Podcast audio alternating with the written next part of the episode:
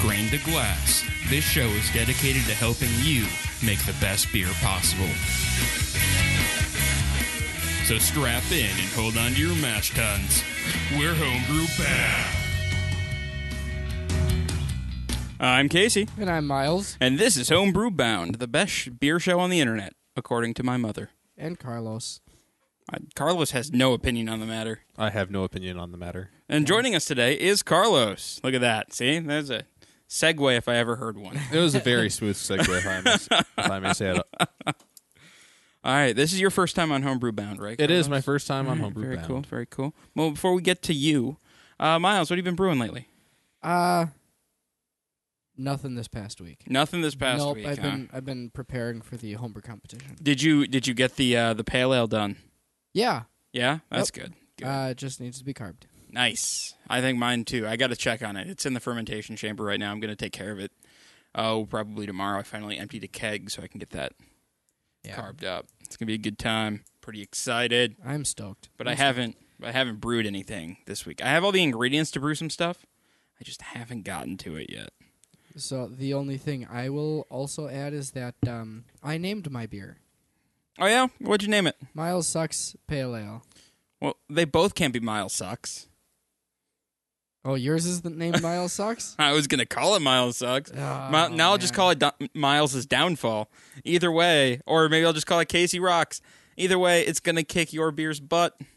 We'll I'm gonna win We'll see. so hard. We'll it's gonna be about awesome. that. All right, Carlos, what have you been brewing lately? I have not brewed anything since uh, when we uh, brewed this thing up. Okay. All right. So nothing new there.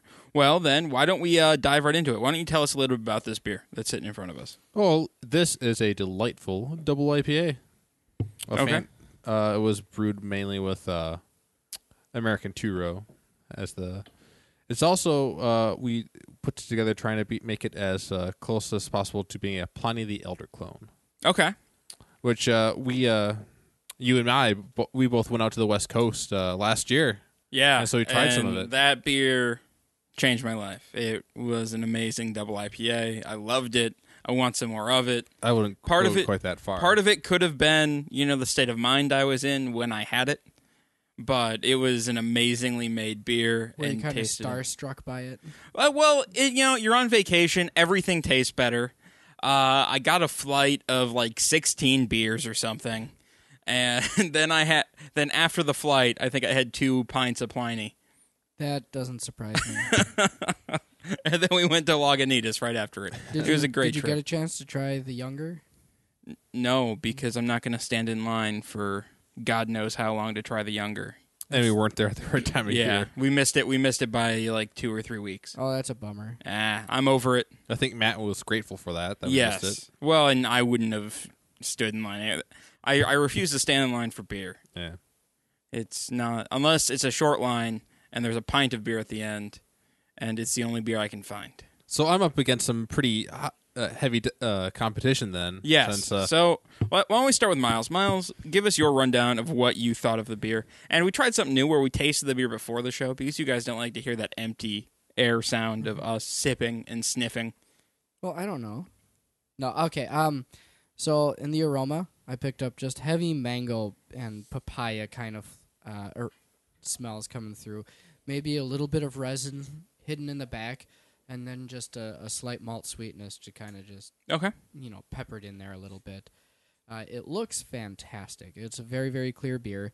Uh, it's got the perfect kind of color for its style, and it it doesn't have head to speak of, but you know just a little bit laced on top, but it's staying there. Yep. Yeah, I think that was just that could have been part of the pour.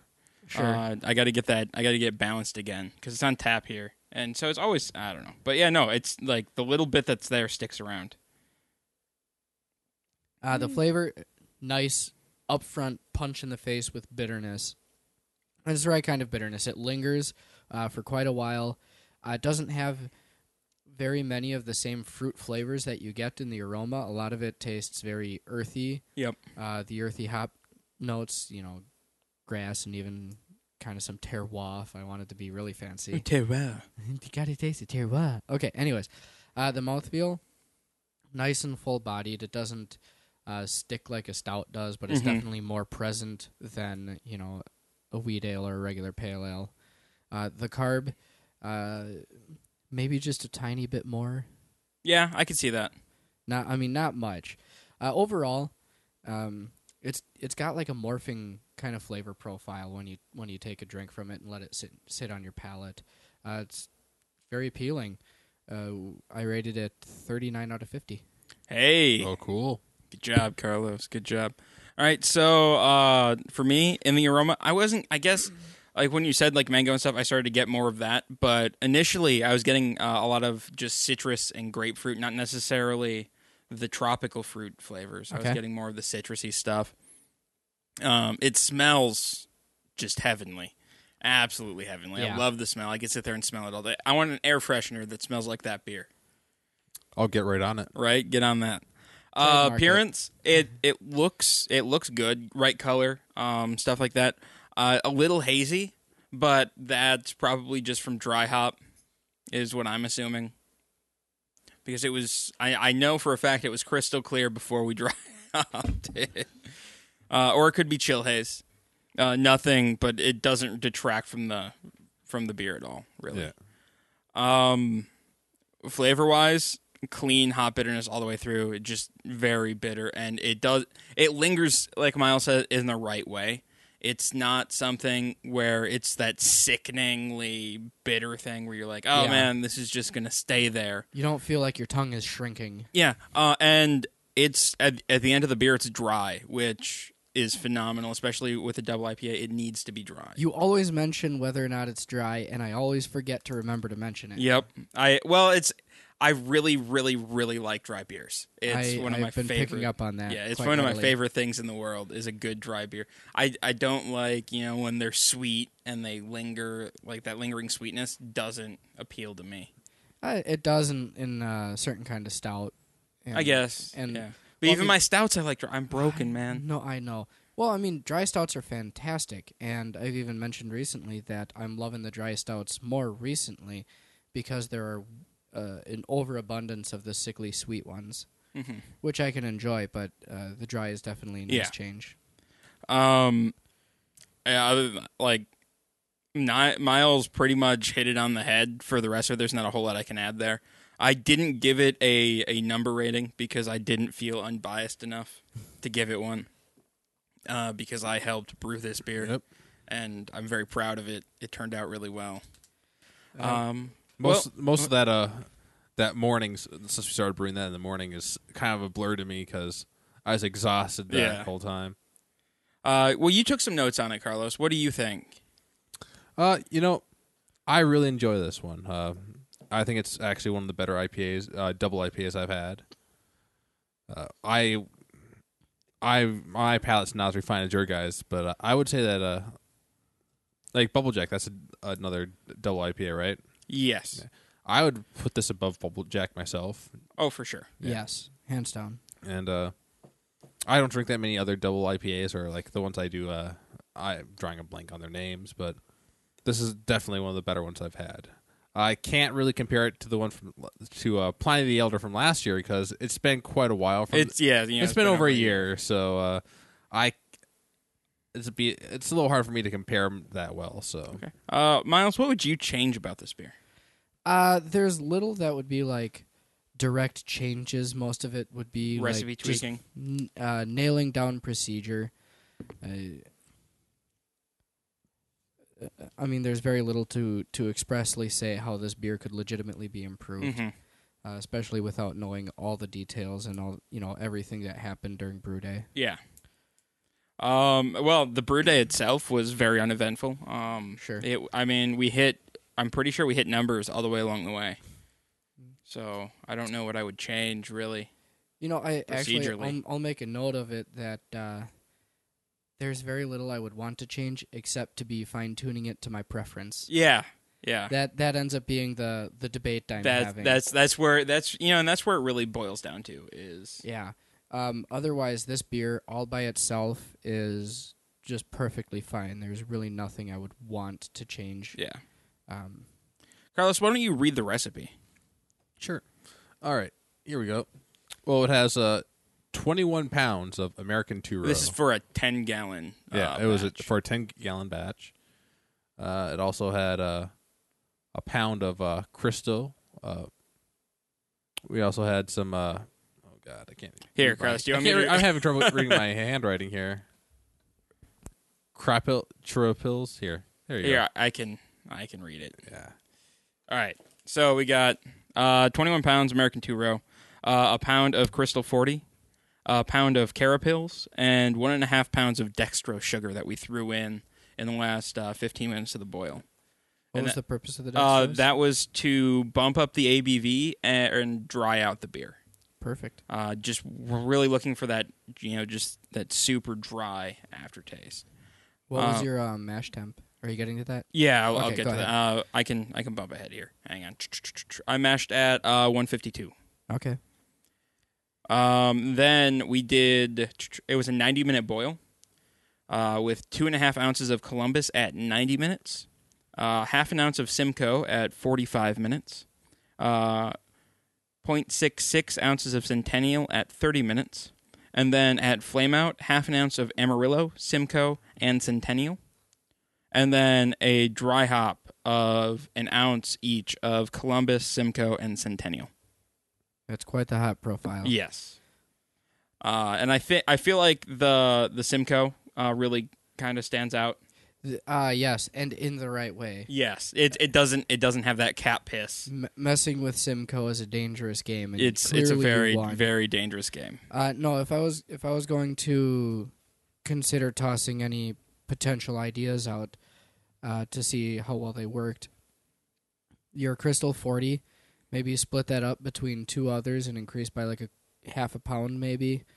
Um, just a little bit of complexity, a little extra sweetness, um, and then maybe mash just a, a degree or two lower and drop your dextrose Uh, by just a little bit. uh, see, I, I don't know. I think I See, and, and I, I, like I real- said, and, you know I know, and this is this is this is where it would come from because I think the I I like the single crystal. I I Sure. I think the malt complexity is where it needs to be in a beer like this because it really wants to showcase the hops. Okay. Like this beer was all about the hops. So maybe Yeah. if I did anything, I might uh, decrease the amount of varieties I used and maybe bring one up a little bit more just to really showcase it. I'm not entirely sure which one because I don't want to bump the Simcoe up at all because it'll it could throw it out of balance and you could get that Yeah. really weird Simcoe cat pee flavor. Well, I mean, uh, I don't know how or how this would affect your beer, but have you ever considered using hop shots? I've I- never heard of it. It, it's they're basically they're they're liquid hop extract. Yeah, it's like liquid bitter extract, and then you just squirt it in instead of putting hops in. Uh, the point being is that uh, bitter additions usually lose the vast majority of their flavor hmm in the first place, and then this just takes all the vegetal matter out of. It'd be Your it'd be interesting to try for sure. Yeah. But at the same time, this beer turned out so well as it is. I don't know how much I want to monkey with. You know, No, if it's it- not broken, don't fix it. No, and that's true. And if you were going to try and toy with it, I would do it just one tiny step at a time. Well, and I guess it's Carlos's beer. What would you change about it? yeah, we're just sitting here rambling about your invention. Well, uh, that's the thing. I wouldn't know where to change. Uh, like I would, I agree. Like maybe to change, uh, maybe a couple of the grains around slightly, just slightly, not Yeah. nothing big, yeah, or maybe uh, try uh, changing, touching the hops around, but only slightly. Once again, because uh, right- well, just uh, to try it, see how it turns out, but nothing major at all. sure. Because Yeah, uh, no. this is by far a very, very drinkable beer, and I Yes. would not want to. Uh, like I, I suppose, like even like ch- like small changes would still keep it drinkable, but I don't know. Like where it is right now, I'm very happy with it. Yeah, Yeah, and you should be. should be very happy where it is. Uh, just as a point of reference, I gave it a 39. Uh, on our little sheet here, it says anywhere between 38 and 44 exemplifies style well, requires minor fine tuning.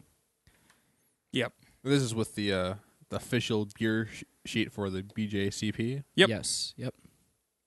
All right. Well, moving on from the homebrew tasting, let's move right into our discussion.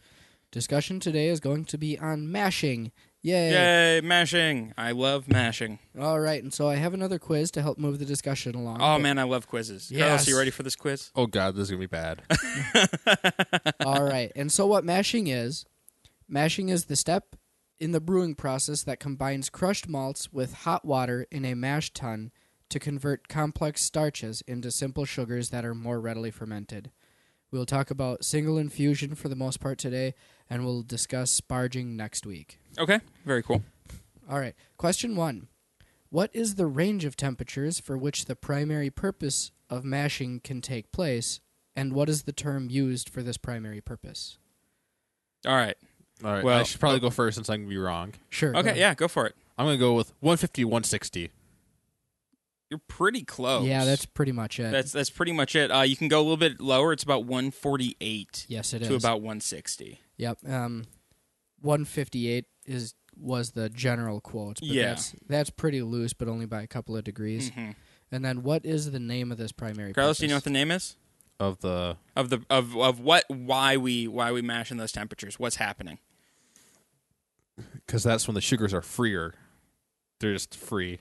You're, you well, it, it's called conversion. Like it's it's a conversion step Yep. where you're converting all of the sugar, like all the grain into like the. sh- You're getting all the sugars out of the grain. Is what's happening. The Liberating, I- I starches. You're, you're converting the starches to sugars. Yes. Yeah. just liberating those sugars. I, I didn't know how technical we wanted to get. Well, no, I was just being or just giving the actual Yes. answer that I have written down. Okay. Here. Uh, saccharification would have also been acceptable. Oh. yeah, I was not going to say that word. That was a, that's not going to be a word that was going to be coming out of my mouth. All right. I was like, I've never heard that word before. Never. Question two. How do you spell saccharification? No, I'm just kidding. S A C C R I. No, you're already Oh wrong. man. Two C's? Why'd you give it two C's? there's- because it has two C's. It has Really? two C's. Yes. Yeah. Okay. Well, anyway. well, y- well, yeah, at the end, I suppose it has a C. No, no, it has two C's in a row. So it has three C's. yes. Well, then it does not have two, It has two two C's. C's. It has- See, point. now we're, we're already messing up. now Miles messed up. No. Uh, okay. Anyways, moving on. How long does mashing usually take, and what is the purpose for that time frame given? Okay, so you uh, we're talking about the conversion step, Yeah. right? Yep. So uh, the standard. oh, Well, Carlos, why don't you take this? Yeah, you, you should make me go first. Uh, I would say fifty to minutes to an hour. Sure. All right. Close. I mean, yeah, close enough. I mean, there there really is just a range, and you're in that range. Yeah. so. Yep. Yeah. Uh, Anything to add? Yeah, just just about an hour. I, I've done I've done a ninety minute uh, mash before. Mistake. Oh yeah. How come? Uh, that that was the pilsner, and that's where a lot of my uh, my my dimethyl sulfide came from. Yeah. Uh, let's see. I have while starch conversion can be finished in half an hour, uh, the rest is to also manipulate the desired profile of the sugars. Uh, And 60 minutes is right around right around where you want to be, Yep. like 95% of the time. It's just a home brewing standard. There's no reason for beginners to deviate. hmm Have you ever tried half like doing it a half hour? No, I don't think so. Uh, you don't necessarily want to. Oh, yeah. Like um, the key term was uh, starch conversion can be finished, but mashing isn't done. Like the whole process of mashing is more than just the starch conversion. Uh, other complex things take place. Are there like certain cases where you would want to maybe cut it off early? Time. rarely. I mean, in in a commercial brewing situation, any any time you can cut time off of a process and still come out with a good product, you want to do that. Yeah. Uh, at the homebrew level, it doesn't really matter. But if you know, let's say a, a commercial brewery can get away with you know a 35, 45 minute mash, they're going to do that because that 15 minutes saves them a lot of time in if they're brewing back to back batches. All right. Uh, what is strike water and strike temperature? And what are some of the things that home brewers must be conscious of uh, with this? Carlos. Uh, strike water would be the water you use to run through the the, uh, the grains, uh, maybe. Yeah. And I'm gonna have to say 210, 210 degrees. That is That is- I'll, I'll, Too hot. that is Too too, hot. It's much Too too hot. hot. So uh, strike water, you had you had that right. It's it's the initial water that you put into the mash tun with the grains Yeah. to to start your uh, your start your start your process. Uh, if you're doing rest, it'll be it depends on where you're doing it. But if you're if you're just doing a like a convert a single step single infusion mash, uh, you want the the general rule of thumb especially for like big like igloo cooler mash tuns, ten degrees above where you where you want to mash at. Ah, Yeah, to to be explicit, there's two temperatures you're worried about: the mash temperature and the strike temperature. yes. And he's saying that the strike temperature needs to be hotter, and that uh, this brings us back to the second part of Yep. the question: why? Why? Uh, you're gonna uh, just you're gonna lose uh, a lot of heat to the grains, and if your mash tun is cold, you're gonna lose heat there too. Uh, to help prevent some loss, a lot of people will put boiling water in their mash tun and ru- uh, just to raise the heat of the tun 1st before uh, putting the grains and stuff in. But Yep. you're still gonna have a lot of loss from the grains. Yes. see, I knew it was gonna be higher. I just went way too high. Yeah, it, you you'd think you would lose more, but it just seems it usually seems to be about ten degrees. Yeah, especially if you do the uh, the mash tun pre warm up, Mhm. which I usually do uh, with like 170, just to get it, you know, up in that area. Yeah. I do boiling because I, I have that electric kettle and I just throw that on until it turns off and then just dump like that water in there. That's the Oh. only reason it's boiling. Yes. All right, and Casey, if you get this wrong, you lose it life. Oh man, I don't want to lose it live. How is the mash profile changed by the low or high of the mash temperature range? Carlos, you want to you want to start on this? one? Yes, yes, we'll let you start. By how how high the temperature is. Yeah, it's like if you're fermenting at the low end of the mash temperature range versus the high, what is the difference? All right, so this is going to be a shot in the dark. But I'm going to go with a with a lower temperature. You're not going to be getting all the the sugars extracted that you're trying to get. Meanwhile, at the high end, you're getting things that aren't just the sugars. You're getting other things that other flavors that you don't want. Well, there is It, he's not entirely wrong. no. He's not entirely wrong, but he's he's not right Okay. either. Yeah. So so this is when I, I have a reference thing in in my phone because I, I can I can never remember which one is high and which one is low. Yeah. This this is a legitimate problem I have, and every time I'm doing recipe formulation, I'm, I get to the mash step and I'm like, oh crap, which one is high and which one's low again? No, I know. Same here. I I have a system, and you'll like it. I have. A All right, all right. I'm ex- I'm excited to hear about your system. So I'm I'm gonna take a shot in the dark. This might be wrong, but the uh, yeah, because lower a all right. So the lower the mash temp, the uh, the more mouthfeel you're gonna get. Like you're gonna have more long chain sugars, I think, and then the higher you're, it's gonna be a thinner beer, if that makes sense. Not necessarily thinner, but We were talking about the quality you like in your Yeah, drier. Yes, drier.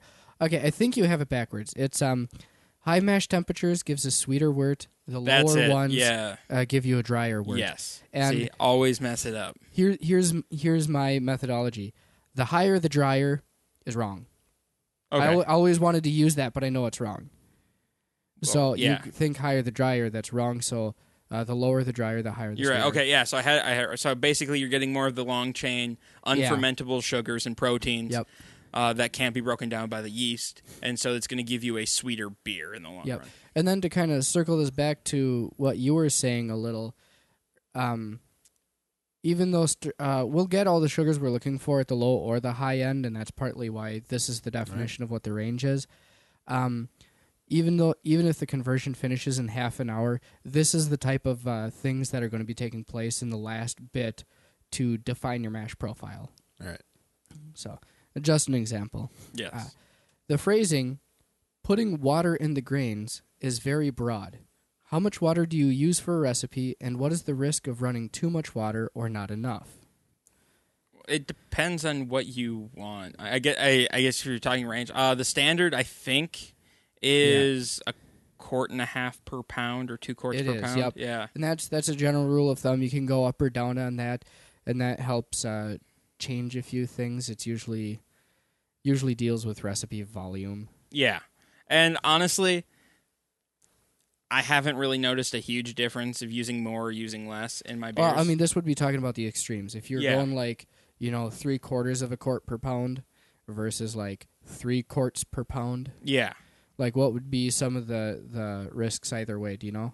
Um, I I honestly don't. I don't. I guess I've never run into an issue with it, so I haven't worried about it too much. Um, if you run uh, too much water, you can actually uh, hurt the enzymatic process Makes sense. because it's just too thin and it doesn't have enough. Uh, you know, the enzymes don't collide with the sugars enough to keep Yeah. doing their process effectively. And then too little water, uh, your mash becomes too thick, and the water just doesn't dissolve all the sugars you want, and so you're just not going to get as much. Then you get oatmeal instead of mash. That'd be sad. It would be because I don't need that much oatmeal. No, that's a, that'd be a lot of oatmeal. Yeah. All right. Uh, let's see. Last question here. Water profiles and their makeup is a Oh, bit of a rabbit hole. What are the only things that really need to be considered for beginning homebrewers? Uh, well, And this is kind of broad. There's there's really no right answer. The, uh, the well, could you uh, could you say it again?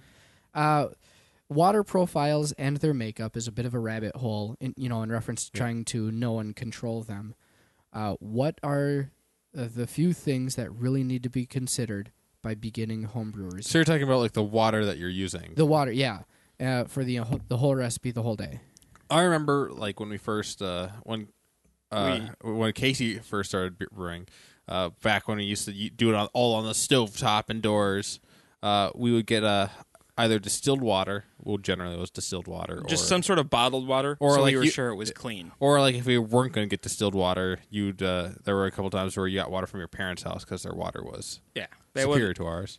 Yeah. But uh, I don't actually know. I know that I, I'm going to assume that uh, any uh, off flavors in your water are going to be exemplified in uh, your brew, or uh, or at the very least are going to affect the flavor of the beer that you're coming out with. Well, you're not wrong. Well, yeah, I would I would think I'd be wrong. Well, on and there, that part. there, there's there's another good rule of thumb here too. If if you are okay drinking your water, then your water's good to brew with. Yeah, for, pretty for much. the most part. Uh, that's that was the the first primary thing I had is don't use distilled water because a lot of those chemicals in there, carbonates, calcium, whatever, um, the the yeast use. It, it's Yeah. all important stuff. And like for the most part, well water and city water, uh, almost always fits within ideal standards for most. Yep, for the most part. pro- Uh, the like you you might be worried about like some of the chlorides and stuff, but unless you're really getting into water makeup, don't worry about if your water tastes good. Like if you can get a glass of water out of the tap and drink it, it's fine to brew with. Don't sweat it. When you get farther in, you can start dealing with the water rabbit hole. yes, and it is a big one. Yes. Okay. Oh, but Are there and a- pH. pH is Yes, another one. That was the other. s- That was the other one I had here. What is it? Five two. Five two. Okay. And if you don't know if your wa- how, where your water is, you can just go buy five two, and Yep. it will make your water five two.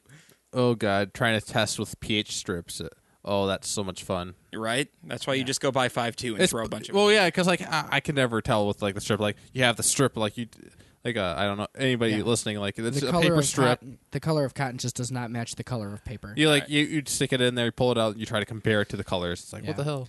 Anyways, that pretty much wraps it up for uh, Mashing 101. Uh, what are we doing next week again, Miles? Uh, we're going to be talking about sparging, which is the second half to this whole process. What a fun word. I agree. All right. Uh, just a, just an announcement or two here. Uh, don't forget about the Divine Homebrew competition this Sunday at uh, well Divine. If you're if you're in the area and you know where uh, Divine Brewing co- or uh, t- Brewing, uh, the Divine Liquor Store is, uh, come on down and join us. It's gonna be a lot of fun. We're gonna be doing a live show uh, all day. Um, Yep. We're d- recording like 12 to 6. At some point during the day, there will be a live homebrew bound. We'll have a an itinerary posted on the on the website at some point, probably that morning. The way things are going. Yeah. All right, uh, Carlos, where can people support us? Well, there's this thing called Patreon. You may have heard of it. Oh yeah, Patreon is that website that you can go to. You can go to www.patreon.com slash Blind Studios and don't like do set up a recurring donation of as little as a dollar a month or as much as your entire paycheck. And you can give it to us and we will give you something back in return. A simple yes that you have heard of it would have been uh, sufficient. But that is all correct. All right. Uh, and what about Amazon? Is there a way that you can support us through Amazon? Oh, there absolutely is. How do people do that? Well, on our main page, we have an Amazon affiliates link. You click on that, and then you make your orders, purchases on Amazon, and we not not out of your you don't pay any extra. Amazon will give us a small percentage of what you paid, and that'll help us. Uh, That's right. Support Stick us. it to Amazon and give some money to us. It's perfect. yep. All right. If you if you have any feedback or would like to be on the show, go ahead and send us an email at feedback at blindninjastudios.com, or you can find us on facebook.com slash blindnewsstudios, or follow us on Twitter at blind underscore ninja. And I'll see you guys next week.